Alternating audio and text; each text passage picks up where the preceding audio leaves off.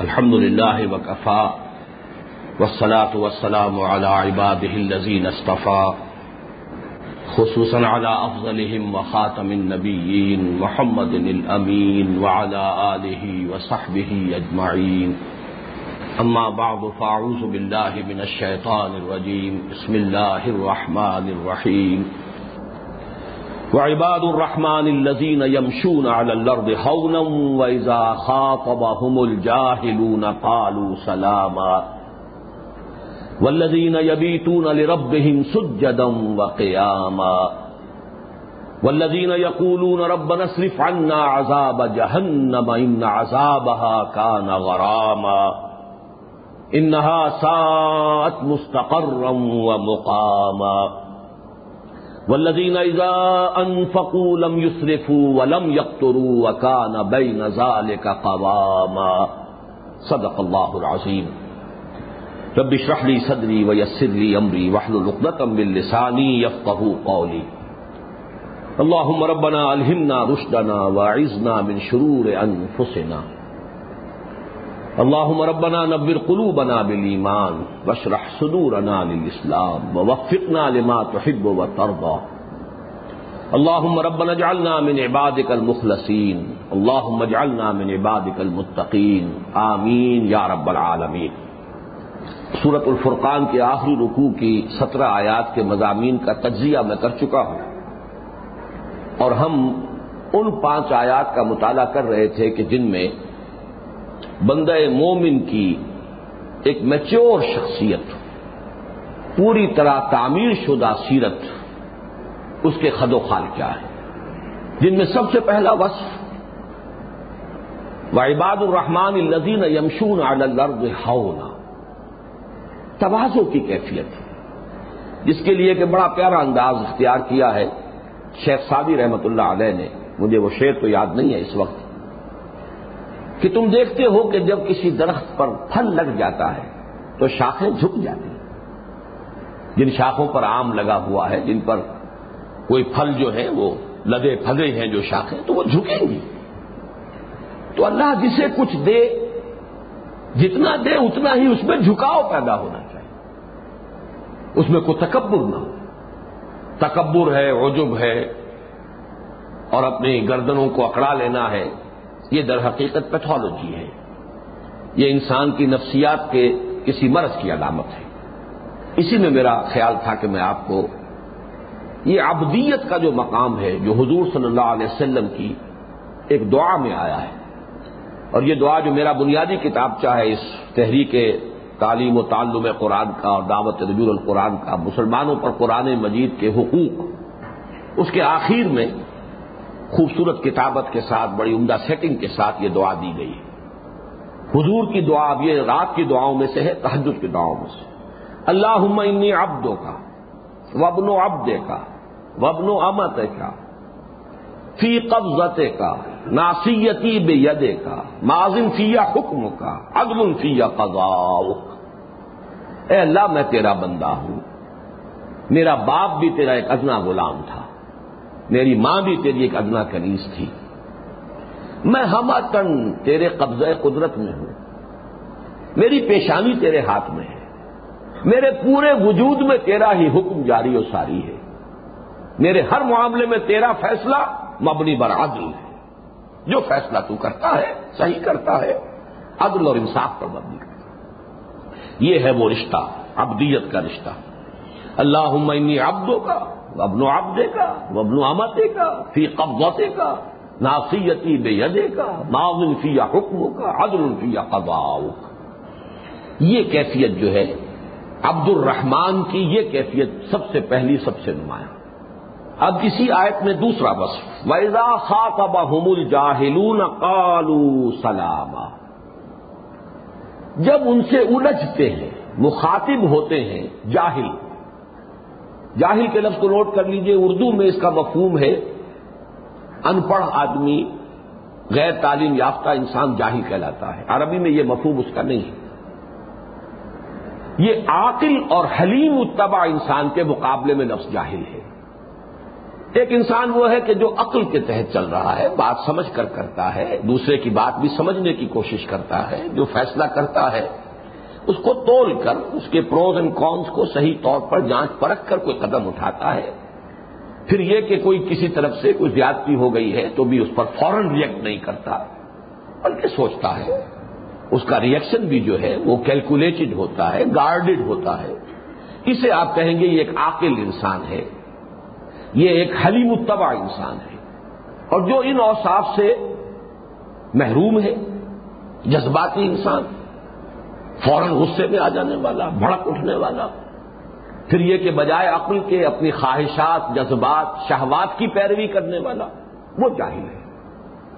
تو وہ لوگ کہ جو ان صلاحیتوں کے ہیں، ان اوصاف کے حامل ہیں، وہ جب ان سے الجھتے ہیں، تو یہ عبد الرحمان یہ عباد الرحمان ان سے الجھتے نہیں ہیں۔ بلکہ سلام کہہ کر، بڑی شائستگی سے رخصت ہو جاتا یہاں پھر میں وہ لفظ استعمال کر رہا ہوں، یہ بہت میچور مزاج کی بات ہے۔ ورنہ بسا اوقات ایسا ہوتا ہے کہ ایک شخص جو ہے، وہ اپنی جوش تبلیغ میں اور جو بھی تھوڑا بہت کچھ حاصل ہو گیا ہے اس کی بنا پر، اب وہ خدائی فوجدار بنا ہوا سر پر سوار ہے۔ کوئی بات سننا چاہتا ہے یا نہیں سننا چاہتا ہے اس کی پرواہ کیے بغیر وہ ضرور اپنی بات سنانے کے اوپر مصر ہے۔ اور پھر کہیں اگر کوئی آرگومنٹ ہو گیا تو الجھا ہوا ہے اور بحثم بحثا منہ سے جھاگ نکل رہے یہ در حقیقت ایک انگھڑ شخصیت ہے، غیر مہذب شخصیت ہے۔ مہذب انسان وہ ہوگا جس میں اگر یہ جذبہ تبلیغ تو ہونا چاہیے، حق کی بات کہنے کا مادہ ہونا چاہیے تواس و بالحق و تواس و بالصبر۔ لیکن اس میں حلم ہو، اس میں حکمت ہو۔ جیسے کہ کوئی باغبان ہے، کاشتکار ہے، وہ دیکھتا ہے کہ موسم بھی صحیح ہے، زمین بھی تیار ہو گئی ہے، اب بیج ڈالا جائے۔ ورنہ بغیر ان چیزوں کا لحاظ کیے وہ بیج بھی آپ ڈال دیں گے، بیج بھی ضائع ہو جائے گا۔ تو ایک تبلیغ کے اندر بھی چنانچہ اسی ضمن میں آیا ہے۔ حضور صلی اللہ علیہ وسلم پر بھی جب غلبہ ہوتا تھا اس تبلیغ کا اور جذبے کا تو بہرحال ظاہر بات ہے، معاذ اللہ سما معاذ اللہ، یہ نہ سمجھیے گا کہ اس طرح کا کوئی طرز عمل حضور کا ہوتا تھا۔ لیکن یہ کہ اس کیفیت کا ایک غلبہ جو ہے، اس کا ایک تذکرہ قرآن مجید میں ہے، سورہ یونس کی آیت نمبر ننانوے میں۔ افانتا ٹکڑے ہوں نہ سہتا یا مومنی اے نبی، کیا آپ لوگوں کو مجبور کر دیں گے کہ وہ ایمان لے آئے یعنی آپ کا کام ہے حق کو بیان کر دینا۔ یہ ضرور دیکھیے کہ ایسا نہ ہو کہ آپ کے بیان میں کوئی کمی رہ گئی۔ اس پر تو انسان غور کرتا رہے کہ میری طرف سے وضاحت میں کوئی کمی تو نہیں رہ گئی۔ میری کوشش میں کوئی کمی تو نہیں ہے۔ اگرچہ فیصلہ کرنا مشکل ہو جاتا ہے۔ یہ بھی در حقیقت ان چیزوں میں سے ہے جو میں بار بار کہتا رہا ہوں کہ اس دنیا میں بھی انسان جو ہے وہ معتدل راستہ جسے ہم کہتے ہیں، وہ آسان نہیں ہے، معتدل روش اختیار کرنا۔ یہ بھی آگے آ جائے گا آج ہی کے درس میں کہ بڑی میچور شخصیت کی ضرورت ہوتی ہے، متوازن اور معتدل روش اختیار کرنا۔ بسا اوقات فیصلہ کرنا مشکل ہو جاتا ہے۔ ذرا سا ادھر ہو جائیں تو تکبر شمار ہوگا، ذرا سا ادھر ہو جائیں تو انسان جو ہے گویا کہ اس میں عزت نفس نہیں ہے، تو وہ کیفیت ہو جائے گی، بے غیرتی، بے حمیتی پیدا ہو جائے گی۔ درمیان میں رہنا آسان کام نہیں۔ لیکن یہ کہ بہرحال ایک جو بھی ایک فریضہ ہے اس کو سمجھنا چاہیے کہ ہمارے ذمے لوگوں کو راہ راست پر لے آنا نہیں ہے۔ یہ تو اللہ کے اختیار میں ہے۔ ان نقل تحدی من احباب کا بلا کن اللہ یادی شاہ اس کا اختیار اللہ کے ہاتھ میں ہے۔ وہ تو جیسا کہ حدیث میں آیا ہے کہ تمام انسانوں کے دل اس کی دو انگلیوں کے مابین ہے وہ تو جدھر چاہے پھیر دے۔ اس کا اختیار ہے۔ لیکن باقی ایک دائی ایک مبلغ دائی الخیر اس کا کام ہے بات کو واضح کرنا اور اس میں حکمت کی ضرورت ہے۔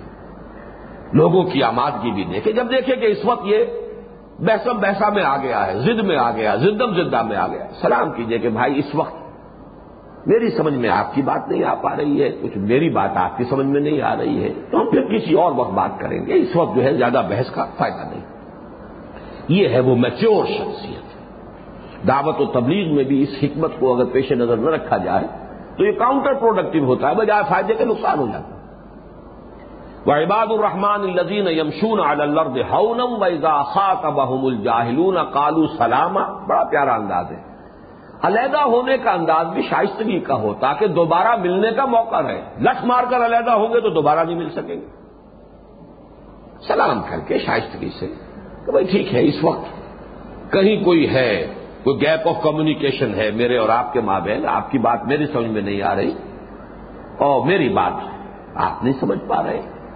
لہذا پھر کسی وقت گفتگو کریں تو اس کے لیے یہ ہے کہ آئندہ اس کے موقع جو ہے برقرار رہے بات کرنے کا۔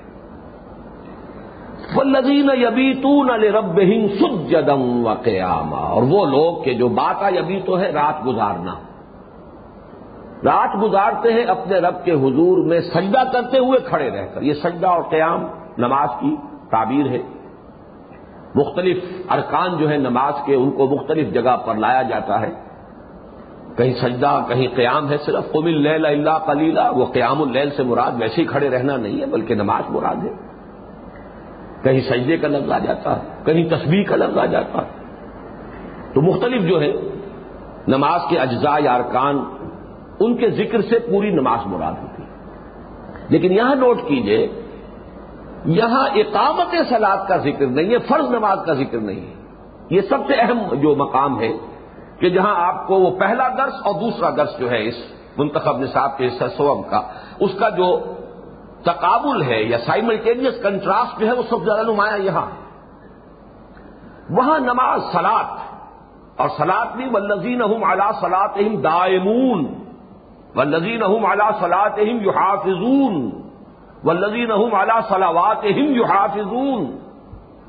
یہ ہے اقامت سلاد گویا کہ فاؤنڈیشن جو ہے وہ فرض نماز ہے. تعمیر شخصیت کی اصل بنیاد فرض نماز ہے. اس نماز کا اصل جوہر میں پچھلے درس میں بیان کر چکا ہوں. وہ اس کی مداومت، محافظت، تعدیل ارکان اس کے تمام حقوق ادا کرنا، اس کی وقت کی پابندی، اس کے تمام آداب کو ملحوظ رکھتے ہوئے، اور اسے باجماعت ایک پورے نظام کے طور پر اختیار کرنا۔ یہ ہے فاؤنڈیشن یہاں اس فاؤنڈیشن کا ذکر نہیں کیا، بلکہ بلند ترین مقام جو اس نماز کا ہے، وہ جوف اللیل۔ حدیث میں آیا ہے وناس و نیام۔ جبکہ لوگ سوئے ہوئے جبکہ کسی کے علم میں نہ ہو تم ہو اور تمہارا رب ہو۔ اور تمہارا راز و نیاز ہو اور تمہاری آپس میں مناجات ہو۔ انائے صغیر، انائے کبیر کے روبرو ہو۔ ہم کلام ہو۔ یہ رات کے وقت۔ ولزین یبیتون رب ہند جدم و قیام اس میں البتہ ایک احتیاط کی ضرورت ہے۔ نماز جب فرض ہوئی ہے، وہ ہے سن گیارہ نبوی، ہجرت سے ایک ڈیڑھ سال، دو سال قبل۔ اس سے پہلے ان مکی صورتوں میں جو نماز کا ذکر آتا ہے، خاص طور پر اس انداز میں، سورہ مزمل میں قبل اللہ کلیلہ نصف ابن قسمن ہو کلیلہ اور جد علیہ ورت القرآن ترتیلا۔ تو ایک عدم توازن عام قاری کے ذہن میں پیدا ہو جاتا ہے کہ وہ فرض نماز کا پورا نظام اور پھر یہ نظام بھی پورا کا پورا سمجھتا ہے کہ شاید یہ دونوں چیزیں مطلوب ہیں برابر کے درجے میں۔ ایسا نہیں ہے۔ جب یہ چیزیں آ رہی تھی، فرض نماز نہیں تھی۔ جب فرض نماز آئی ہے، اس کیفیت تو تقسیم کر دی گئی ان نرب کا یا علم ان کا تقوم ادنا من سلو سے لے و نصف و سلو سہو طائفت من النزین ماک واللہ یقدر اللیل والنہار۔ علم ان تحسوه فتاب علیکم فقروا ما تيسر من القرآن۔ علم ان سيكون منكم مرضى واخرون يضربون في الارض يبتغون من فضل الله واخرون يقاتلون في سبيل الله فقروا ما تيسر منه واقيموا الصلاه واتوا الزكاه یہ ہے اصل انداز ان دونوں کو آپ برابر رکھیں تو پھر تو خالص پھر خانقاہی نظامی رہ جائے گا، پھر کوئی اور کام کرنے کے قابل انسان نہیں رہے گا۔ یہی عدم توازن ہے در حقیقت کے جو پھر یکروخی شخصیتوں کو وجود میں لاتا ہے۔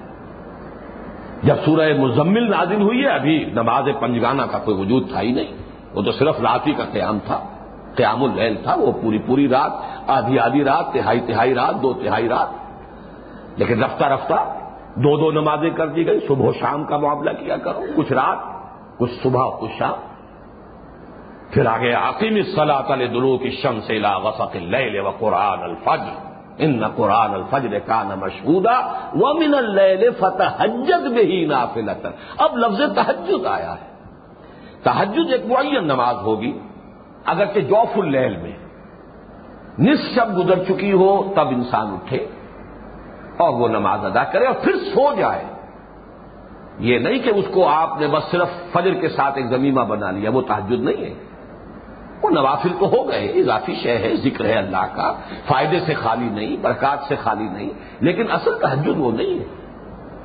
وہ یہ بالکل ایک علیحدہ ہے۔ اور وہ پھر اب ایک معین نماز ہے، جس کے بارے میں آتا ہے کہ حضور کی تحجد آٹھ رکتیں ہوتی تھی آٹھ تحجد کی اور پھر تین اس کے اوپر گیارہ رکعتیں آپ کا معمول تھا۔ تو یہ پھر ایک نماز بنی علیحدہ۔ یہاں جو ہے ولزین یبی رب سجدم و قیاما وہ لوگ جو پوری رات بسر کرتے ہیں۔ پوری رات کا بھی مطلب یہ نہیں ہے کہ پوری رات ہی نماز میں ہو۔ کچھ دیر نماز پڑھی، پھر تھوڑی دیر آرام کر لیا۔ پھر ہڑبڑا کر اٹھا انسان۔ اس لیے کہ جب کوئی دھن سوار ہوتی ہے، تو پھر وہ گہری غفلت کی نیند نہیں آتی۔ پھر جاگتا۔ پھر کھڑا ہوا، پھر اپنے رب کو یاد کیا، پھر کچھ گڑ گڑایا، پھر کچھ راز و نیاز ہے، پھر کچھ مناجات ہے، پھر طبیعت کے اوپر جو ہے، اب ایک جو استراحت کا جو ایک تقاضا ہے، پھر پیدا ہوا، پھر تھوڑی دیر سو گئے۔ اور یہ بڑی تفصیل سے میں بیان کر چکا ہوں، سورہ آل عمران کی جو آخری رکوع کی آیات نازل ہوئی ہے اس شب یہ کیفیت بڑی شدت کے ساتھ حدیث میں آیا ہے۔ پوری رات آپ کی یہ کیفیت رہی۔ تو جب باتا یبیتوں سے مراد یہ نہیں ہے کہ پوری رات بسر کی جائے، بلکہ وقفے وقفے سے آدمی گویا کہ ایک دھن سوار ہے، ایک لگن لگی ہوئی ہے دل کو کہ جو غفلت کی نیند کی طرف جانے نہیں دے رہی۔ لیکن یہ بھی وہ دور جو ابتدائی دور ہے۔ جب اس کا بدل آ گیا، پانچ نمازیں، اس کا پورا نظام، اس کی پابندی، اس کی محافظت، اس کی مداومت، تو اب یہ کیفیت جو ہے ظاہر بات ہے کہ اللہ نے ہی بنایا ہے انسان کے جسم کو، اس کے تقاضوں کو وہ خوب جانتا ہے۔ وہ نل نفس کالے کا حق بن تمہارے نفس کا بھی تم پر حق ہے، اس کا بھی ایک حق ہے جو تمہیں ادا کرنا ہوگا۔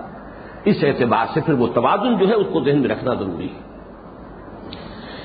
ولزین یبیتون لربہم سجدم و قیاما والذین یقولون رب نصرف عنا عذاب جہنم اور وہ لوگ کہ جو کہتے ہیں کہ اے رب ہمارے دور کر دے ہم سے، پھیر دے ہم سے جہنم کے عذاب کو۔ ان عذابہ کا نہ غراما۔ یقیناً اس کا عذاب لاگو ہو جانے والی، اصل میں غرام اور مغرم کا لفظ آتا ہے تاوان۔ کسی کے اوپر کوئی چٹی پڑ گئی، بھگتنی ہی ہے۔ اب اس سے کوئی رستگاری نہیں ہے، کوئی اس سے جو ہے انسان کسی طریقے سے مفر نہیں حاصل کر سکتا۔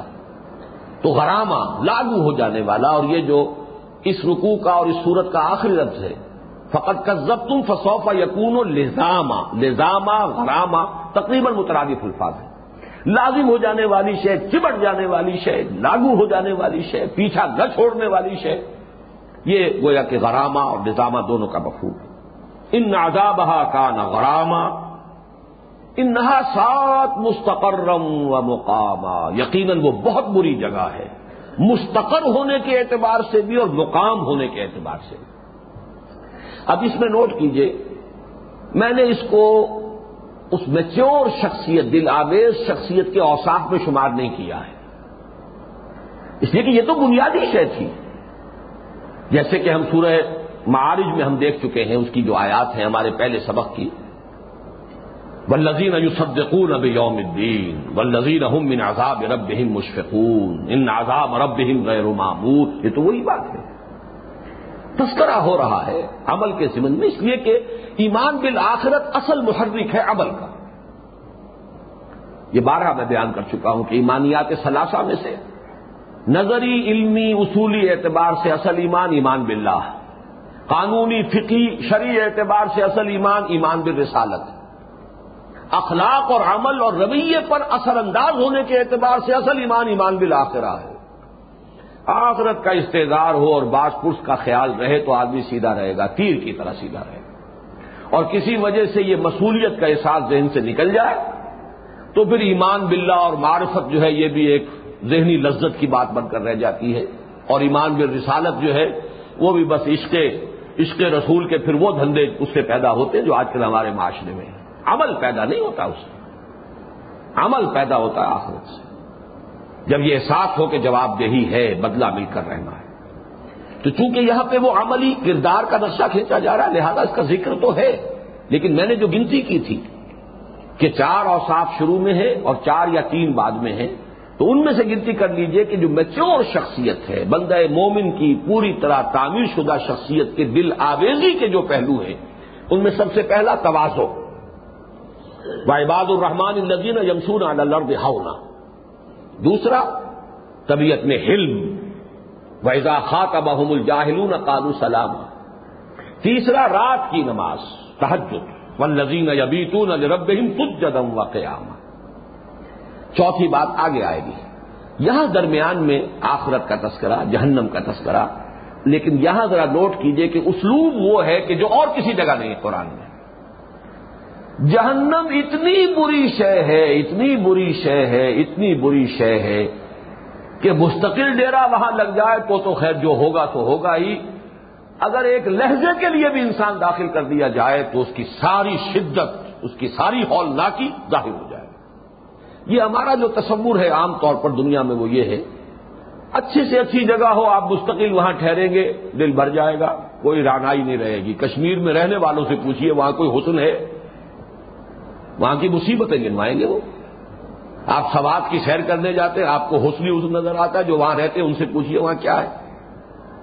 لہذا کسی جگہ بھی مستقل قیام ہو تو اچھے سے اچھا مقام جو ہے، اس میں بھی کوئی حسن اور رانائی نہیں رہے گی۔ اور برے سے بری جگہ پر بھی تھوڑی دیر کے لیے جائیں گے تو چینج کی وجہ سے ریکریشن ہو جاتی ہے۔ آپ تمبک ٹو چلے جائیے، وہاں بھی چینج ہو جائے گی۔ کسی سے رائے آزم میں تھوڑی دیر کے لیے جانا ہو تو وہ بھی سیر ہو جائے گی۔ کہیں بھی چلے جائیں۔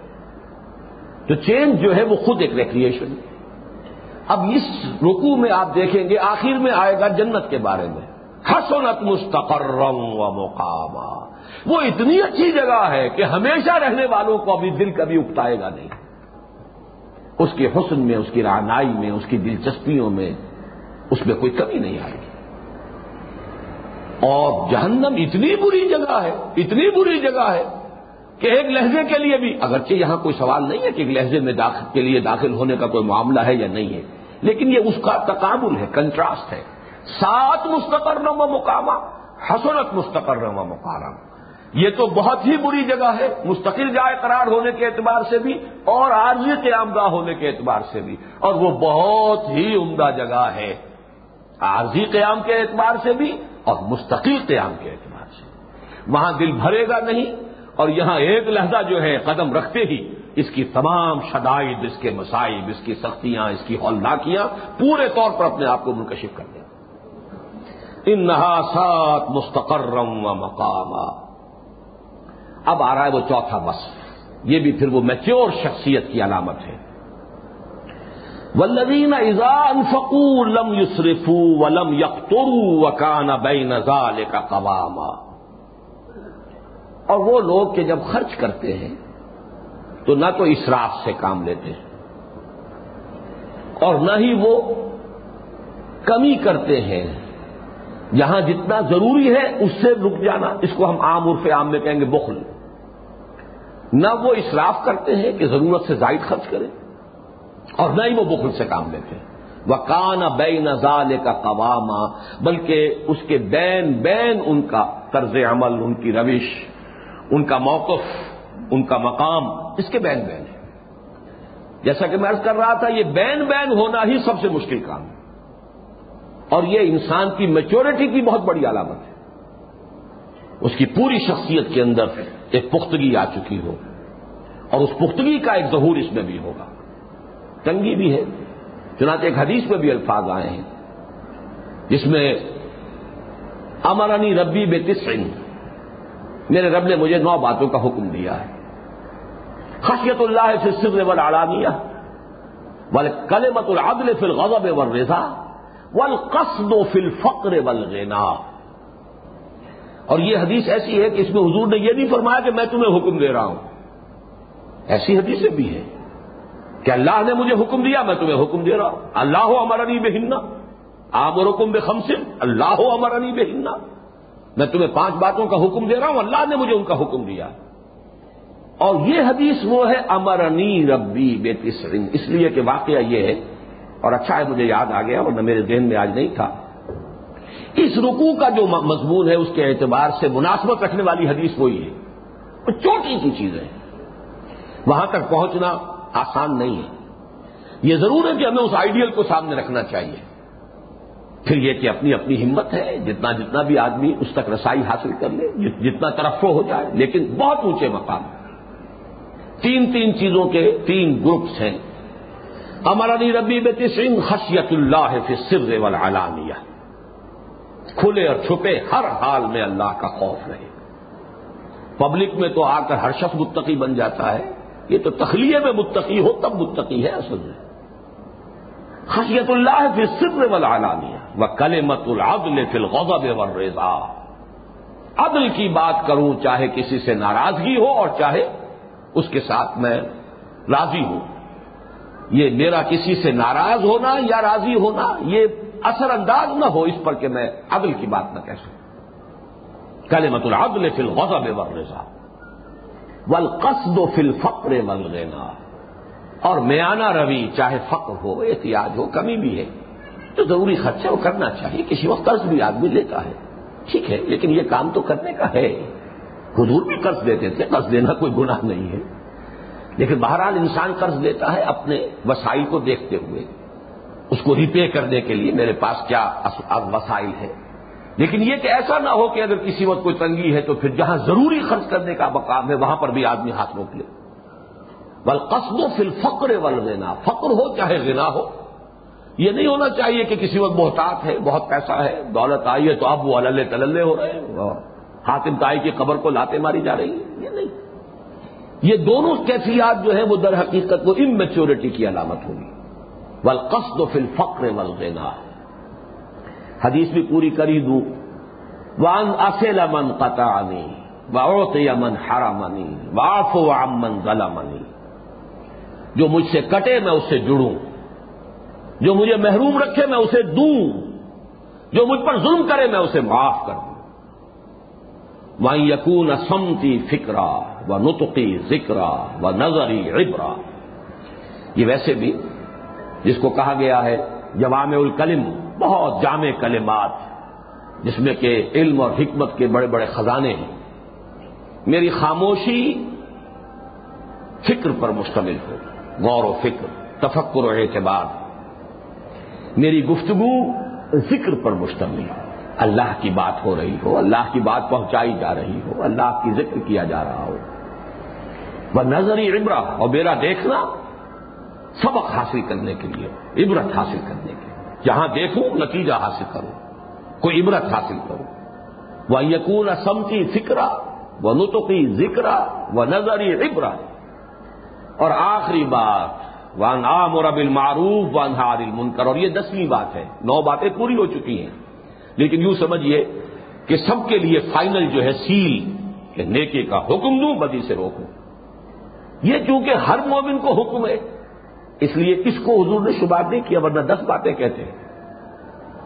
نو باتیں کہ جو خاص مجھے حکم دیا اللہ نے۔ امرانی ربی بے تشن خشیت اللہ فی السر والعلانیہ و کلمت العدل فی الغضب والرضا والقصد فی الفقر والغنا وان اصل من قطعني واعطي من حرمني واعفو عمن ظلمني وان يكون سمتي فكرا ونطقي ذكرا ونظري عبرا۔ نو باتیں پوری ہو گئی۔ وان امر بالمعروف وانهى عن المنکر۔ یہ ہے وہ قصد فی الفقر والغنا۔ فرمایا والذین اذا انفقوا لم يسرفوا ولم يقتروا وكان بين ذلك قواما۔ یہ قصد کا لفظ آ چکا ہے ہمارے تیسرے درس میں۔ حضرت لقمان کی نصیحتوں میں بھی آخری جو آیت تھی اس رکو کی وقصد فی مشیے کا وغد من صوتک اپنی چال میں میانہ روی اختیار کر۔ اور وہاں میں نے ارض کیا تھا، چال سے برا صرف چلنا ہی نہیں ہے۔ بلکہ یہ تو آپ کی روش، چال ڈھال۔ پورا معاملہ تمام زندگی کے معاملات کے اندر چال ڈھال کی روش اختیار کرنا اعتدال کی روش اختیار کرنا۔ قصد کا لفظ جو آتا ہے وہ عربی زبان میں، قصد السبیل سیدھا راستہ۔ اس لیے کہ آپ کو معلوم ہے کہ دو جو نکات پوائنٹس ہوں گے تو ان کے درمیان جو کم سے کم ڈسٹینس ہوگا وہ اسٹریٹ لائن ہوگی۔ تو قصد السبیل سب سے درمیانی راستہ جو سب سے سیدھا راستہ ہوگا۔ اور سفر ان یہ سورہ توبہ میں لفظ آیا ہے۔ بہرحال اسی سے لفظ اقتصاد بنا، اقتصادیات، اصل میں اقتصادیات کا عنوان کیا ہے؟ مالی معاملات کے اندر ایسی میانہ روی، اعتدال ہیوز اور ہیو نوٹس کے طبقات پیدا نہ ہو جائیں۔ کیلا یقون دولتم بین الغنیا منکم۔ ایسا نہ ہو کہ ایک طرف دولت کے انبار لگتے چلے جاؤں، ایک طرف فخر اور احتیاط ہو۔ جس کو شاہ ولی اللہ دہلوی کہتے ہیں رحمۃ اللہ علیہ کہ یہ دو دھاری تلوار ہے۔ جس معاشرے میں تقسیم دولت کا نظام غیر منصفانہ ہو جاتا ہے، دونوں طرف نقصان ہے۔ جدھر ارتکاز دولت ہوگا، عیاشیاں ہوں گی بدماشیاں ہوں گی۔ اللہ تللے ہوں گے۔ معاشرے کو گویا کہ یہ کینسر لگ جائے گا۔ اور دوسری طرف فقر ہوگا، احتیاج ہوگی، بھوک ہوگی۔ اس کے نتیجے میں کادل فقر و یقون کفر حدیث کے الفاظ ہے فقر تو کفر کے قریب تک انسان کو لے جاتا ہے۔ یہ احتیاط جو ہے، انسان کو کفر تک پہنچا دیتا ہے۔ تو دونوں طرف سے یہ جو غیر منصفانہ تقسیم دولت کا نظام ہے، ادھر سے بھی کاٹ رہی ہے، ادھر سے بھی کاٹ رہی ہے۔ اس میں ایک لفظ جو آیا اسراف اس کو بھی سمجھ لیجیے۔ لم یسرفو ولم یقترو۔ اسراف کہتے ہیں کسی ضرورت کی جگہ پر ضرورت سے زیادہ خرچ کرنا۔ اس کے برعکس ایک لفظ ہے تبزیر ویسے عام طور پر جوڑ کر، جیسے کہ ہماری گفتگو میں، تحریر و تقریر میں الفاظ کو، مترادفات کو جمع کرنے کا رجحان ہوتا ہے، اسراف و تبزیر لیکن یہ بالکل سینونیمس نہیں ہے، بالکل ہم مانی اور مترادف نہیں ہے اسراف ہے جائز ضرورت میں، ضرورت سے زائد خرچ کرنا۔ انسان کی غذا اس کی ضرورت ہے۔ لیکن یہ کہ جتنی غذا سے انسان کی ضرورت پوری ہو جائے، اس سے زائد غذا جو ہے اسراف ہے۔ ایک سالن روٹی سے گزارا ہو سکتا ہے، کئی کئی کورسز اور کئی کئی ڈشز یہ اسراف ہے۔ کپڑے انسان کے لیے ضروری ہیں۔ چند جوڑوں سے بھی گزارا ہوتا ہے، لیکن پورے پورے وارڈ روز کے بعد وارڈ روز بڑھتے چلے جائیں، یہ اسراف ہے۔ حالانکہ بدن کی ضرورت ہے کپڑا۔ تو ضرورت سے زائد، ایک چھت چاہیے ہر ایک کو، روٹی، کپڑا اور مکان پورا کر رہا ہوں میں۔ چھت ہر ایک کو چاہیے، شیلٹر چاہیے۔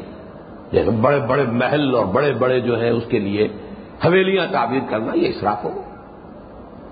جبکہ تبدیل یہ آئے گا، سورہ بنی اسرائیل کا جو جو تیسرا اور چوتھا رکو کا درس ہے، اس میں آئے گا بلا تبزر تبزیر ان المبزرین کانو اخوان شیاتین تبزیر کہتے ہیں، بلا ضرورت صرف نمود اور نمائش کے لیے خرچ کرنا۔ یہ تو گویا کہ شیطنت ہے۔ بلا تبزر تبزیرا ان المبزرین کانو اخوان شیاتین نمود و نمائش کے لیے دولت خرچ نہ کرو۔ اور یہ جو لوگ صرف نمود و نمائش کے لیے مال اڑاتے ہیں یہ شیطانوں کے بھائی ہیں۔ یہ تو جب ہم سورہ بنی اسرائیل کے وہ آیات پڑھیں گے تو میں اس کی وضاحت تفصیل سے کروں گا۔ لیکن نوٹ کر لیجیے۔ ولدین ایزا انفقو لم یوسرفو ولم یخترو وکان بے نزال کا قواما۔ وہ لوگ کہ جو خرچ کرتے ہیں جب تو بین بین کی ایک روش۔ امت مقتصدہ، درمیانی امت۔ درمیان کی ایک روش۔ یہ مختصدہ کلس قرآن مجید میں مقام مدح میں تین دفعہ آیا مختصد اور مختصدہ بین بین، معتدل روش لیکن جیسا کہ میں کر چکا ہوں، سب سے مشکل کام یہی توازن اور اعتدال ہی سب سے مشکل ہے۔ یا آدمی اس انتہا کو نکل جاتا ہے، یا ادھر نکل جاتا ہے۔ یا نعرے بازی ہو رہی ہے۔ اپنے دامن کردار کا خیال ہی نہیں ہے کہ میں خود کہاں ہوں۔ لیکن جہاد ہو رہا ہے اور جا رہے ہیں اور جان دی جا رہی ہے۔ اور یا یہ ہے کہ پھر وہ اپنے تسکیے میں لگے ہوئے ہیں۔ معاشرے کی فکر ہی نہیں ہے۔ زمانہ کدھر جا رہا ہے؟ ماحول کدھر جا رہا ہے؟ ان دونوں کے مابین توازن پیدا کرنا آسان کام نہیں ہے۔ یا خانقاہی نظام ہوگا اور یا پھر جو کچھ ہمارے ہاں ہوتا ہے عام طور پر دین کے نام پر۔ اور اسی وجہ سے ناکامیوں پر ناکامیاں مقدر بنتی چلی جا رہی ہیں۔ وہ توازن نہیں ہے۔ تو یہ سب سے ان کا شے ہے۔ ان پانچ آیات میں چار اوساف آ گئے اب ہے وہ اس رکو کا جوف، اس کا پیٹ، اس کا درمیانی حصہ۔ اگرچہ اسلوب تو اس کا بھی یہی ہے وہ لذین اللہ یدعون مع اللہ الہن آخر، ولا یقتلون النفس التی حرم اللہ اللہ بالحق، ولا یزنون۔ اور وہ لوگ کہ جو اللہ کے ساتھ کسی اور معبود کو نہیں پکارتے، اور نہ ہی وہ قتل کرتے ہیں کسی جان کو، مگر حق کے ساتھ، اس جان کو جسے اللہ نے محترم قرار دیا ہے، اور نہ ہی وہ زنا کرتے ہیں۔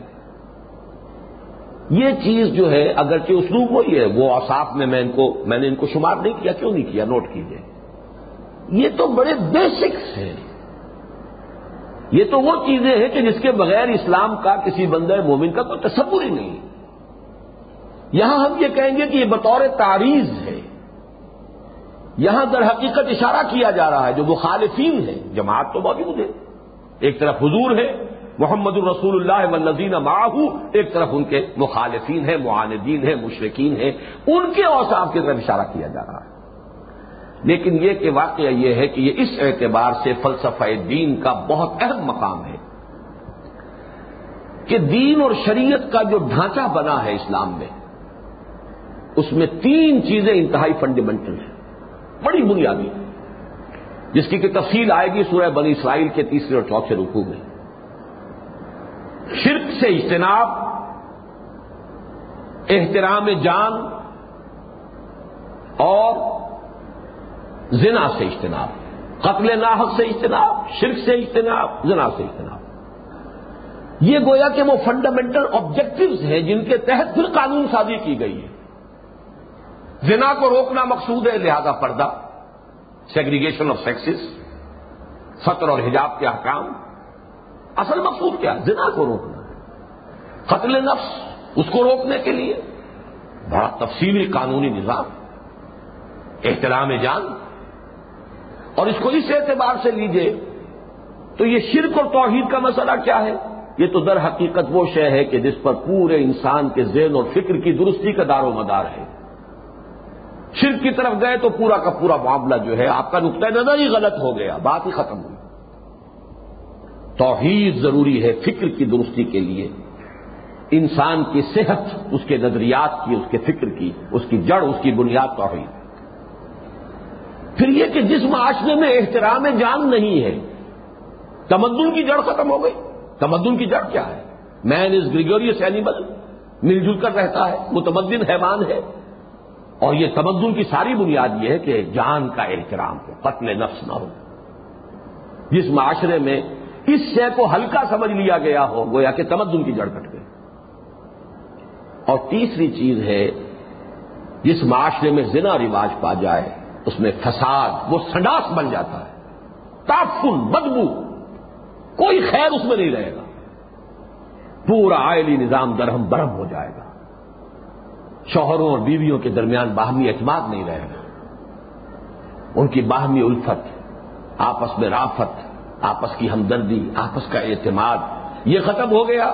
تو جو اگلی نسل پل رہی ہے، اس کے لیے صحت مند ماحول نہیں ہے۔ منفی اثرات پیدا ہوں گے۔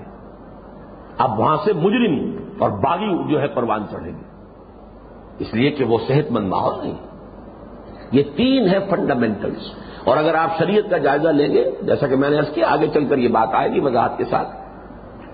ہمارے اس منتخب نصاب میں تو جو سورہ بنی اسرائیل کا سبق ہے، تیسرا اور چوتھا رکو لیکن یہ ہے کہ سورہ نساء میں جو معاشرتی سطح پر واقعہ یہ ہے کہ قرآن مجید کی سب سے اہم صورت ہے، اس میں ان کو پورے فلسفے کو جو ہے انہی تین بنیادوں پر اٹھایا گیا۔ توحید، یہ ہے گویا کہ فکر انسانی کی صحت، اس کا نقطۂ نظر، اس کی سوچ، اور ظاہر بات ہے انسان حیوان عاقل ہے۔ ذہن اور فکر اور سوچ جو ہے یہ اس کا ایک امتیازی وصف ہے۔ وہی ٹیڑھا ہو گیا تو سارا کا سارا معاملہ غلط ہو گیا۔ نمبر دو، تمدن، مدنیت۔ اور تمدن کی بنیاد احترام جان۔ جس شخص نے ایک جان کو قتل کر دیا، ناحق فکان نما قتل ناسا جمیا ومن احیا فکان نما احین ناسا جمیا ایک انسانی جان کا ناحق قتل کرنا اس کے مساوی ہے کہ گویا کہ تمام انسانوں کو قتل کر دیا۔ یہ آخر کیوں ہے یہ شدت؟ اس لیے کہ یہ تمدن کی جڑ یہی ہے۔ ناحق قتل جو ہے، وہ تمدن کی جڑ کو کاٹ دیا آپ نے۔ اور معاشرے کے اندر صحت، معاشرے کے اندر اچھی فضا، عورت اور مرد کا جو بھی یہ دو پہیے ہیں گاڑی کے، ان کے مابین صحیح ربط اور ارتباط، صحیح موافقت اور اس سے یہ ہے کہ اگلی نسل کے صحیح ماحول میں پروان چڑھنے کا امکان ختم ہو جائے۔ جہاں یہ عفت نہ رہے، عصمت نہ رہے، جہاں زنا کا چرچا ہو جائے۔ تو یہ یوں سمجھیے کہ یہ اکبر القبائر بھی ہیں۔ دین کے فلسفے، دین اب دین کے نظام نظام شریعت، نظام قانون، اس کے اعتبار سے یہ تین فنڈامنٹلز ہیں۔ توحید، فکر و نظر کی درستی کے لیے، احترام جان تمدن کے استحکام کے لیے۔ زنا کا استحصال ایک تہذیب اور تمدن کو صحت مند ماحول دینے کے لیے۔ اور جہاں تینوں چیزیں گئیں، یہ گویا کہ سب سے بڑے گناہ ہیں۔ ولزین اللہ یدعون مع اللہ الہ ناصر ولا یقتلون النفس التي حرم اللہ الا بالحق۔ نفس کے لیے لفظ آیا حرم اللہ اللہ نے محترم قرار دیا ہے۔ احترام جان آدمیت، احترام آدمی علامہ اقبال کا بڑا پیارا یہ مصرا ہے۔ اللہ بالحق کی چار شکلیں ہیں علماء اور فقہا اسلام کے نزدیک۔ چار کے سوا جو شکل بھی ہے قتل کی، وہ قتل نحق ہے۔ نمبر ایک، قتل آمد میں قصاص کے طور پر، اگر مقتول کے وہ رسا معاف کرنے کو تیار نہ ہو قاتل کو نہ دیت لینے کے لیے تیار ہو، خوب بہا لینے کے لیے تیار ہو، بلکہ جان کے بدلے جان پر مصر ہو تو قتل ہو جائے گا۔ نمبر دو، زانی شادی شدہ۔ یہ قتل کی سخت ترین شکل ہے رجم شادی شدہ ہو کر زنا کرے۔ نمبر تین، اسلامی ریاست میں مرتد اس لیے کہ یہ در حقیقت اس ریاست کی جڑوں کو کھودنے والی بات ہے۔ اسلامی ریاست آئیڈیولوجیکل اسٹیٹ ہے، اس کی بنیاد جو ہے وہ اسلام پر قائم ہے۔ اور یہ اس کی بنیادوں کو کھودنے کے لیے ایک حربے کے طور پر استعمال کیا جا سکتا ہے، لہذا یہ تیسری شکل ہے، قتل مرتد، اسلامی ریاست میں۔ اور چوتھی شکل ہے، کسی کافر کا قتل اگر وہ حربی ہے وار ڈکلیئرڈ ہو اور کافر، جس سے کس کے خلاف جنگ کا اعلان ہے۔ یہ نہیں کہ جس جس کافر کو جہاں چاہ پکڑ کے قتل کر دیا۔ یا اگر کوئی کافر غیر مسلم مسلمان ریاست میں ذمی کی حیثیت سے ہے تو اس کو قتل کر دیا۔ ذمی کی جان بھی اتنی ہی محترم ہے جتنی مسلمان کی جان۔ اس کے لیے ظاہر بات ہے وہ مرتن والا مسئلہ بھی نہیں رہے گا۔ لیکن یہ کہ بارہ، وہ تو ہے ہی پہلے سے غیر مسلم۔ اس اعتبار سے گویا کہ اس کو زیادہ حفاظت جان حاصل ہے ایک اسلامی ریاست میں غیر مسلم ذمی کو۔ تو ان چار شکلوں کے علاوہ جو بھی پانچویں صورت ہوگی، وہ قتل نفس ہے بغیر حق۔ ولا یقتلون النفس التی حرم اللہ اللہ بالحق ولا یزنون اور نہ ہی وہ زنا کرتے ہیں۔ وہ میں یفال کا یلقا ساما جو یہ حرکت کرے گا، وہ اس کی پاداش کو پہنچ کر رہے گا۔ اس کی سزا لا محالہ مل کر رہے گی اس کی تفصیل بھی ہے کچھ، پھر اس میں استثناء بھی ہے۔ اور اس استثناء کے حوالے سے توبہ کا فلسفہ ہے جو اس رکوع میں آ رہا ہے۔ یہ درمیانی جو چار آیات ہیں جنہیں میں نے ارض کیا ہے کہ دین کے فلسفے اور نظام دین کی اساسات کے اعتبار سے بہت اہم مضمون ہے۔ ابھی اس کا صرف آغاز ہوا ہے، اگلی نشست میں اسے ہم جاری رکھیں گے۔ بارک اللہ علی ولکم فی القرآن العظیم و نفانی ویا کم بل آیات ذکر حکیم